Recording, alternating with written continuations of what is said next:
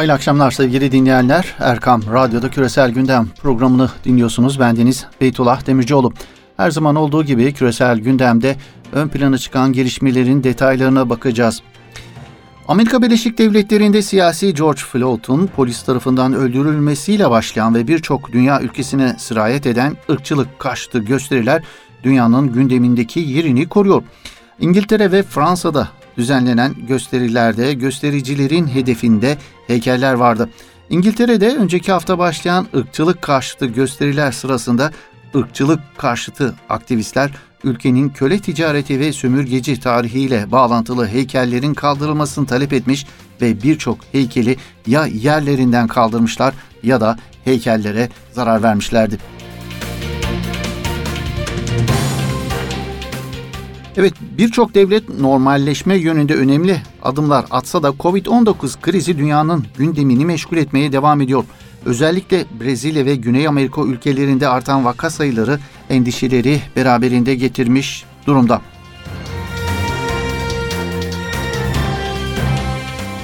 Suriye ve Lübnan'daki ekonomik kriz ve protesto gösterileri Orta Doğu gündeminde ön plana çıkan gelişmeler arasında. Suriye'nin güneyinde 2011 yılında Beşar Esed'e karşı ayaklanmanın başladığı bölgelerde göstericiler yine sokaklarda. Gösteriler o zamanki gibi kitlesel değil ama sloganlar aynı. Eski hoşnutsuzluklar yok olmuş değil elbette hatta daha fazlası var ve yaşanıyor. Bu kez hoşnutsuzluk ve protesto gösterileri sadece rejim karşıtı bölgelerde değil, rejim yanında yer alan bölgelerde de isyanlar var. Ekonomik krizin neden olduğu sıkıntılardan dolayı rejim karşıtı protesto gösterileri Suriye gündeminde ön plana çıkıyor. Esed rejiminin ekonomisinin çökmesinin en önemli nedenleri arasında ülkenin en verimli tarım alanlarının ve petrol çıkan bölgelerin terör örgütü PYD-YPG'nin elinde olması. Ekonomik çöküş nedeniyle Suriye lirası da dibe vurmuş durumda. Dolar kuru resmi olarak 550 Suriye lirasına sabitlense de Haziran ayının başından bu yana 3500 liraya kadar çıkmış olması krizin boyutunu göstermesi açısından önemli.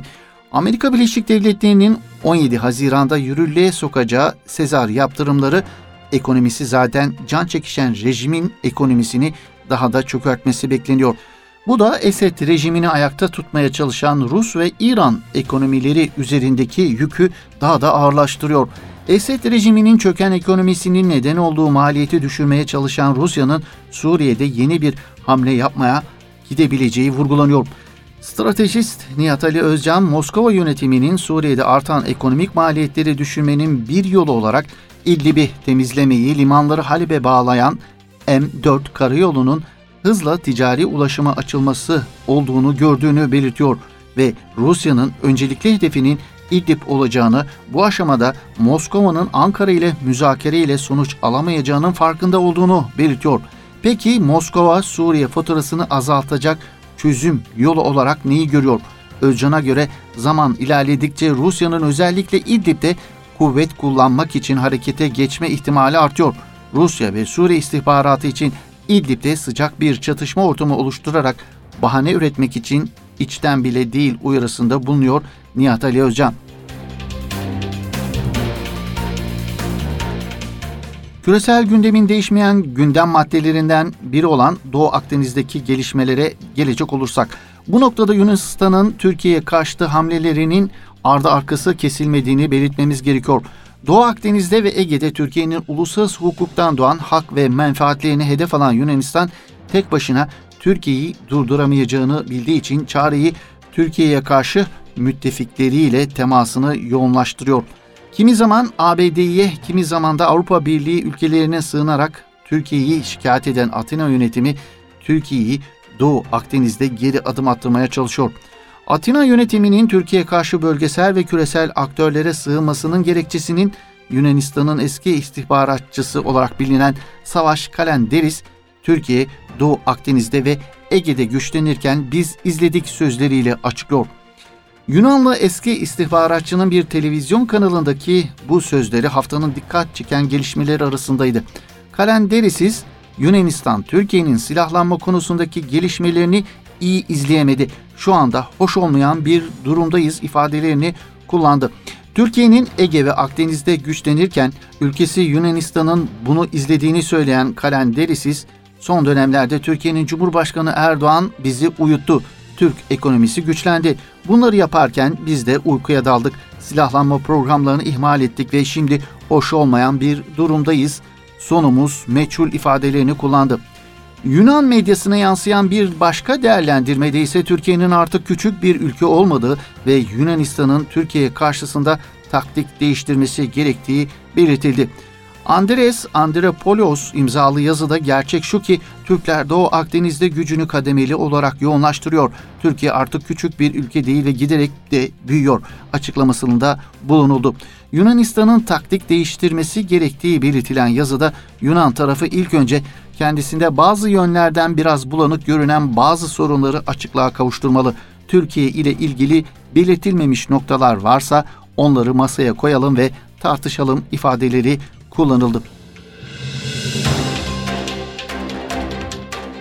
Türkiye karşıtı seslerin yükseldiği bir başka Avrupa ülkesi Fransa oldu sevgili dinleyenler. Fransızların karın ağrısı ise Türkiye'nin Libya'da savaşın gidişatını değiştiren hamleleri. Libya'daki oyunu bozulan Macron yönetimi bu durumdan son derece rahatsız.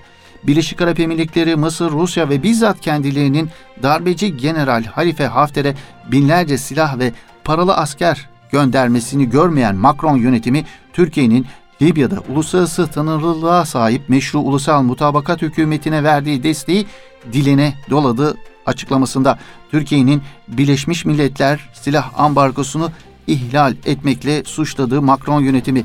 Macron'un rahatsızlığı Libya ile de sınırlı değil.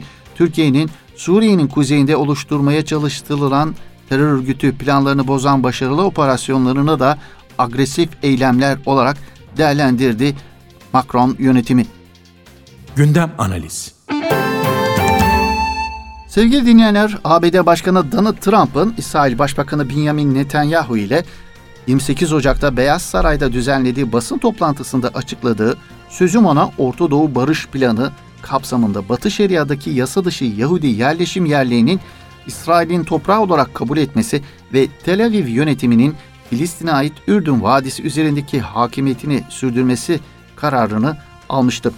İsrail Temmuz ayında bu ilhakı hayata geçirmeye hazırlanıyor. Bu kararın hayata geçirilmesi halinde bunun bölgesel anlamda çok ciddi sonuçları olabileceği dillendiriliyor. Netanyahu ile Mavi Beyaz İttifakı lideri Benny Gantz'ın imzaladığı koalisyon anlaşmasına göre İsrail Başbakanı 1 Temmuz'dan itibaren Batı Şeria'daki yasa dışı Yahudi yerleşim birimleri ve Ürdün Vadisi'nin ilhakını kabine veya meclisin onayına sunmaya hazırlanıyor. Bu hafta gündem analiz bölümümüzde işgal devleti İsrail'in Batı Şeria ve Ürdün Vadisi'ni ilhak kararını ele alacağız.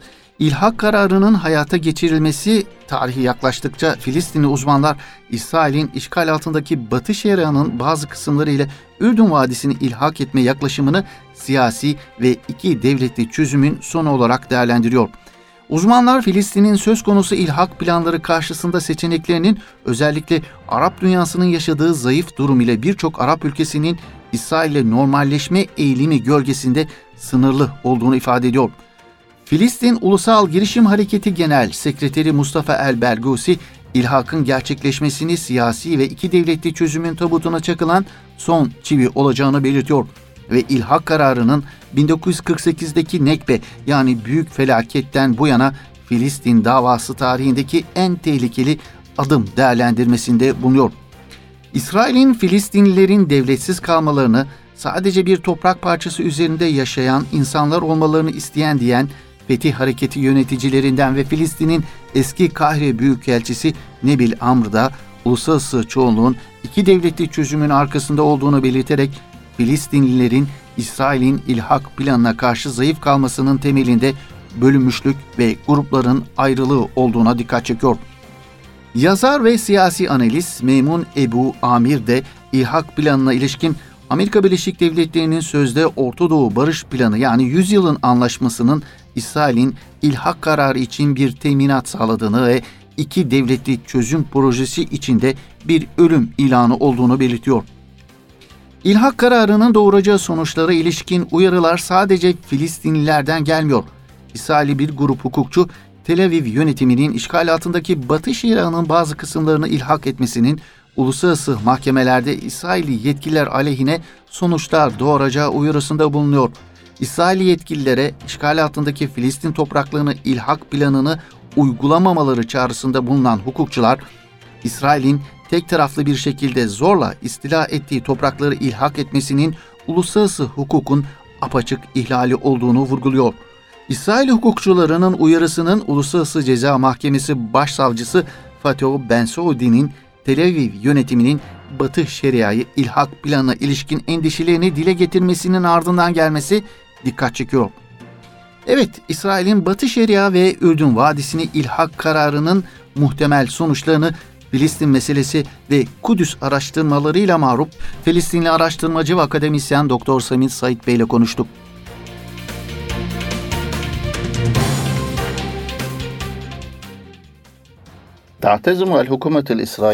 İsrail Temmuz ayının başında Ürdün Vadisi ve Batı Şeria'daki yerleşim yerlerini ilhak etmeye hazırlanıyor.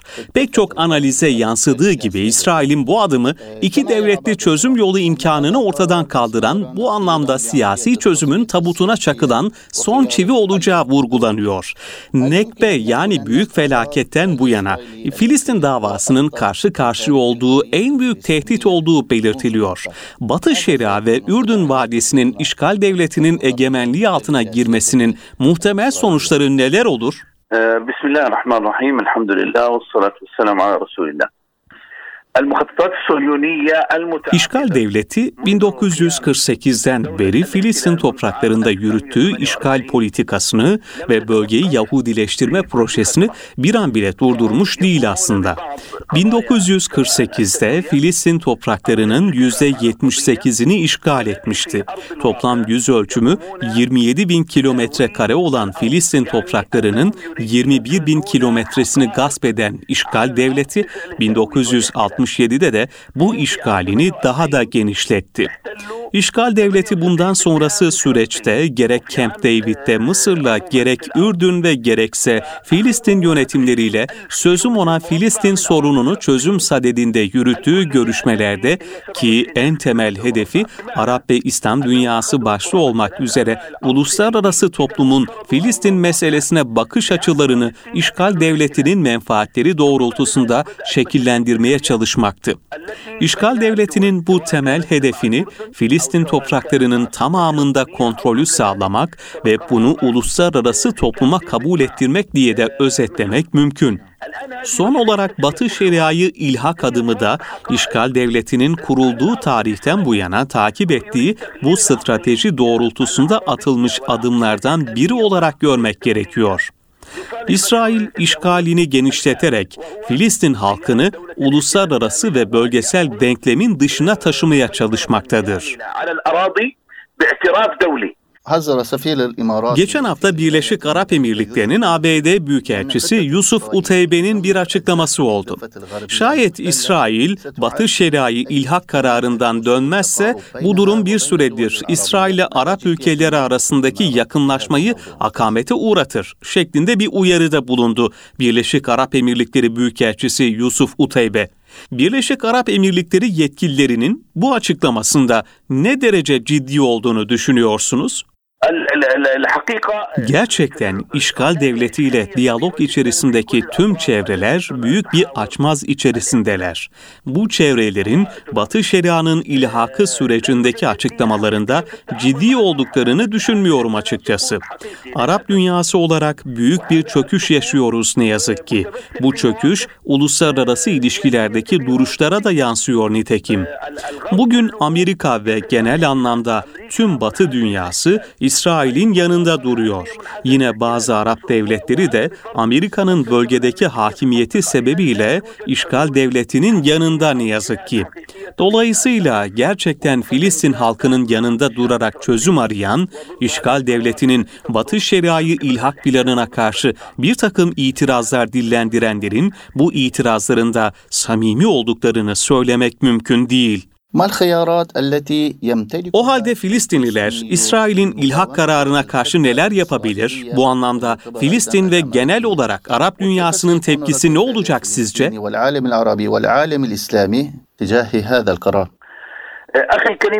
Şunu rahatlıkla söyleyebilirim ki işgal devletinin gerek Batı Şeria gerek Kudüs'te yürüttüğü Yahudileştirme hamlelerine karşı Filistin halkı dimdik ayaktadır ve işgal devletine karşı direnecek gücü vardır. Geçmişte de direnmiştir, bundan sonra da direnecektir. Bu anlamda işgal devletine karşı onurlu bir direniş gösteren Filistin halkına güvenimiz tamdır. Bu noktada bir hususun altını çizmek gerekirse, İslam dünyası açısından Filistin, Mescid-i Aksa, Kudüs ve hatta Batı Şeria sıradan dava değildir. Kudüs ümmetin imanı gibidir. Kudüs ümmetin gerçek motivasyonudur.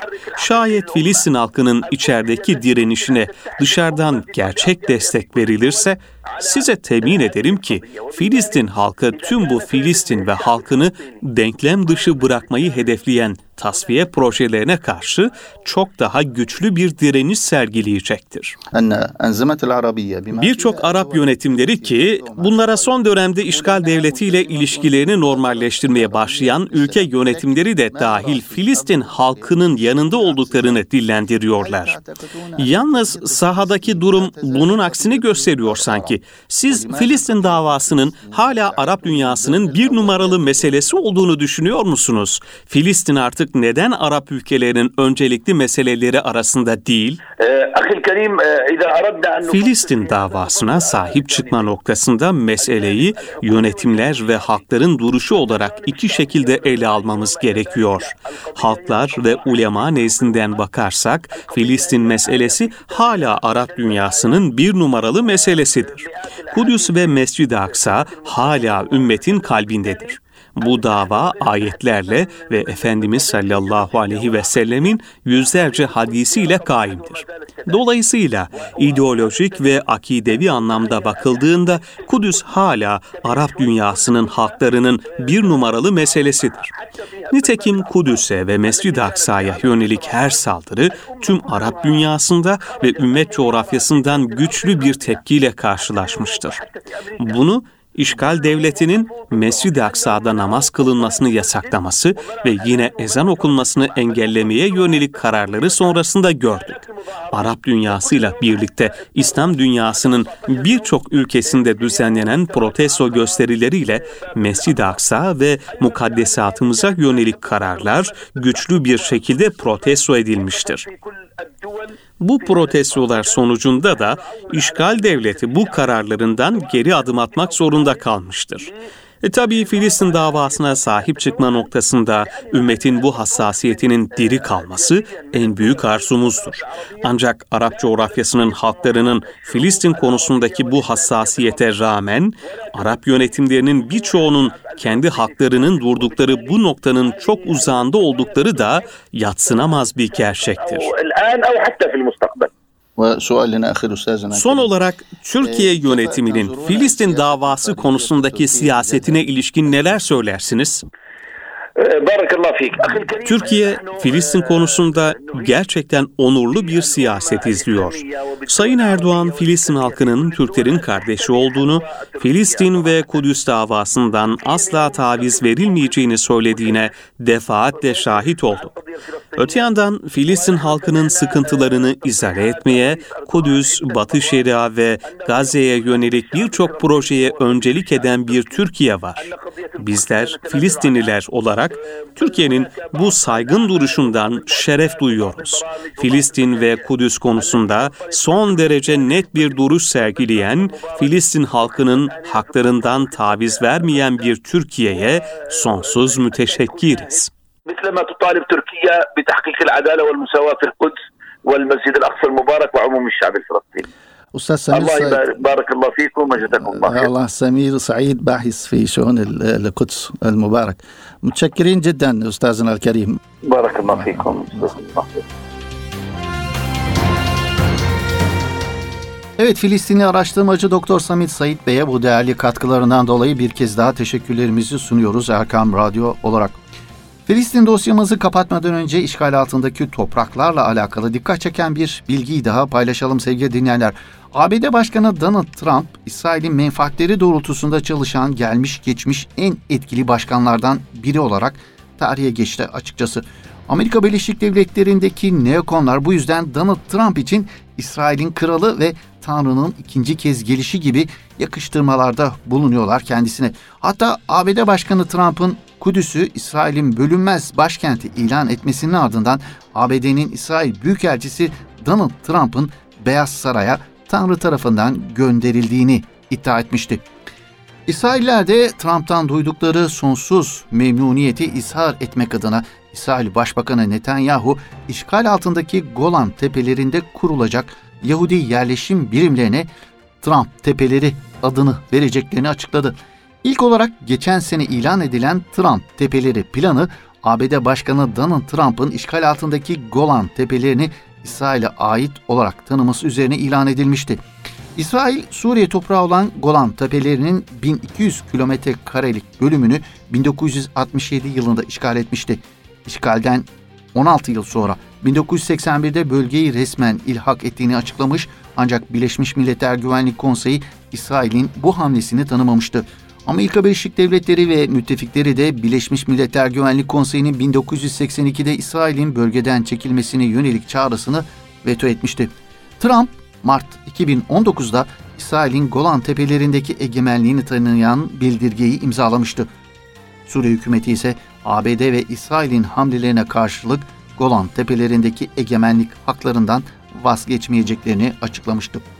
Dünya medyasında bu hafta. Evet dünya medyasına bu hafta neler yansıdığına bakalım. Arap dünyasında bu hafta Suriye'de Amerika Birleşik Devletleri'nin Sezar yasası olarak bilinen yeni yaptırım dalgası dolayısıyla ekonomik durumun ciddi derecede kötüye gitmesi ve bazı kentlerde gösterilerin yaşanması, yine Libya'daki gelişmeler ve Mısır'ın bu konudaki yeni girişimi, Lübnan'da devam eden gösteriler ve buna bağlı yaşanan gerileme ilişkin değerlendirmeler ön plandaydı Arap medyasında. Esed rejimi ve İran'ın Yılmaz savunucusu gazetecilerden biri olarak nam salmış Re'Yülyem gazetesi baş yazarı Abdülvari Atvan'ın gündeminde Esed rejiminin çöken ekonomisi vardı. Suriye, Libya ve Irak gibi tuzağa düşmeyecek diyen Advan, Amerika Birleşik Devletleri'nin Suriye özel temsilcisi James Jeffrey'nin ülkesi ABD'nin rejimi değiştirme hedefinde olmadığını ve sadece terör örgütleriyle bundan kasıt da Hizbullah bağlantılarını değiştirmesini ve İran'la ilişkisini kesip İran'ın askeri gücünün Suriye'den çıkmasını istediklerini söyleyerek tıpkı Başkanı Trump gibi yalan söylüyor diyor. Atvan Jeffrey'nin ileri sürdüğü bu şartların Suriye devletini zayıflatacağını ve hem bağımsızlığını hem de ulusal kimliğini yok edeceğini söylüyor. Suriye yönetimi daha önce buna benzer şartlar karşılığında Körfez'deki Arap ülkelerinden 10 milyarlarca dolarlık teklifleri geri çevirdi.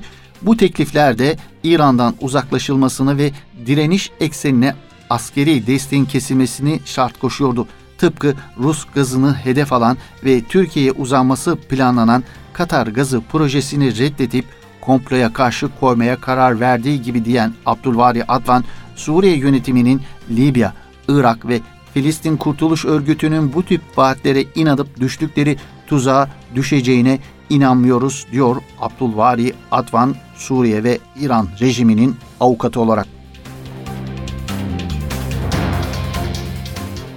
Esed rejiminin çöken ekonomisi Batı medyasının da gündemindeydi. ABD'nin Suriye'ye yönelik yeni yaptırımlarının 17 Haziran'dan itibaren başlayacağını hatırlatan BBC editörü Jeremy Bowen, tüm dünyanın kilitlendiği 17 Haziran tarihine saatler kala bardağın taştığını belirtiyor.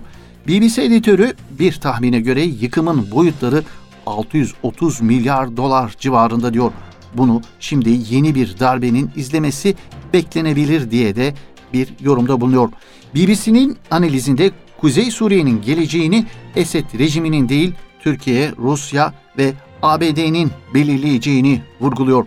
Terör örgütü DAEŞ'e bağlı radikal gruplar Suriye'nin merkezindeki çöllük bölgede kendilerini yeniden tahkim ediyorlar ve rejim güçlerine yönelik vurkaç saldırılar düzenliyorlar denilen analizde Amerika Birleşik Devletleri'nin Suriye'deki son büyükelçisi Robert Ford'un ilginç değerlendirmelerine de yer veriliyor.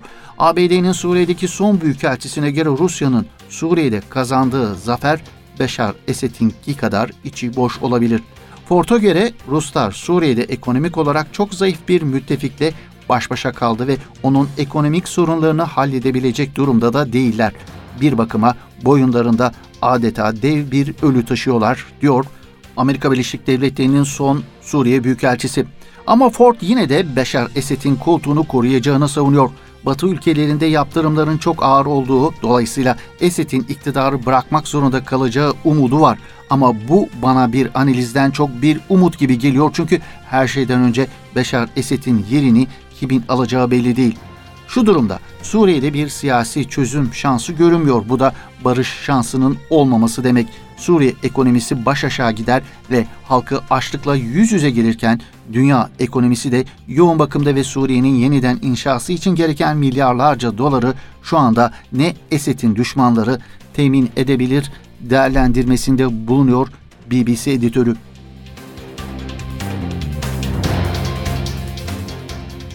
Evet Arap medyasına yansıyan değerlendirmelerden biri de El Arap gazetesi yazarlarından Mono El Mahruki imzasıyla yayınlanan bir makalede dilendirildi. Amerikan karşıtlığı Türkiye'yi Libya'da devam etmeye teşvik ediyor başlığını taşıyan makalede Mahruki Afrikalı Amerikan vatandaşının bir polis tarafından öldürülmesinden bu yana Başkan Donald Trump'ın iç gerilimle meşgul olması Amerika'nın Libya konusunda kafa karışıklığını teşvik ediyor değerlendirmesinde bulunuyor. Bunun da Türkiye'nin önünü açtığı tespitinde bulunuyor yazar tarafından. El Quds El Arabi gazetesinde ise Halife Hafter'e sadık Abdülsalam El Bedri'nin İsrail medyasından Makor Rishon gazetesine demeç vermesi eleştiriliyor.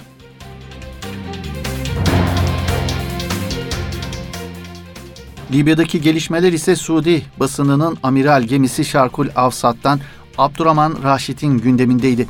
Raşit, Sirte ve Bingazi'nin ele geçirilmesinin Hafter için büyük tehlike olduğunu vurguluyor. Türkiye'nin gittikçe yaygınlaşan askeri üslerine dikkat çekilirken Kahire bildirgesinin barışçıl çözüm için son şans olduğu ileri sürülüyor.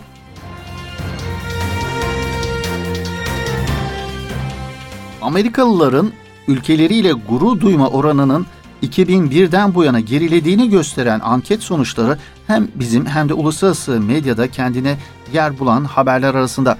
Gallup tarafından yapılan ankete göre Amerikalılar artık eskisi gibi ülkeleriyle gurur duymuyorlar. Ankette 2001'de Amerikalıların %87'sinin ülkeleriyle aşırı derecede gurur duyduğuna dikkat çekilirken bu oranın 2020'de %63 seviyesine indiğine vurgu yapılıyor. Siyasi partilerin seçmenlerine göre ankette milli gurur oranları da farklılık gösteriyor. Ankette ülkesiyle aşırı derecede gurur duyan cumhuriyetçilerin oranı %67, demokratların oranı ise %24. Ülkesiyle övünen demokratlarının oranının geçen yıl yapılan anket ile aynı olduğu kaydediliyor. Cumhuriyetçilerde ise milli gururun geçen yıla kıyasla son ankette 11 puan düştüğünün altı çiziliyor.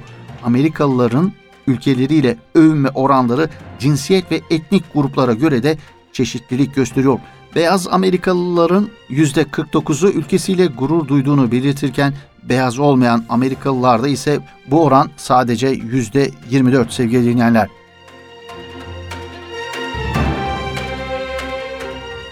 Evet dünya medyasından derlediğimiz yorum ve analizlerle bugünkü küresel gündem programımızın da böylelikle sonuna gelmiş bulunuyoruz sevgili dinleyenler.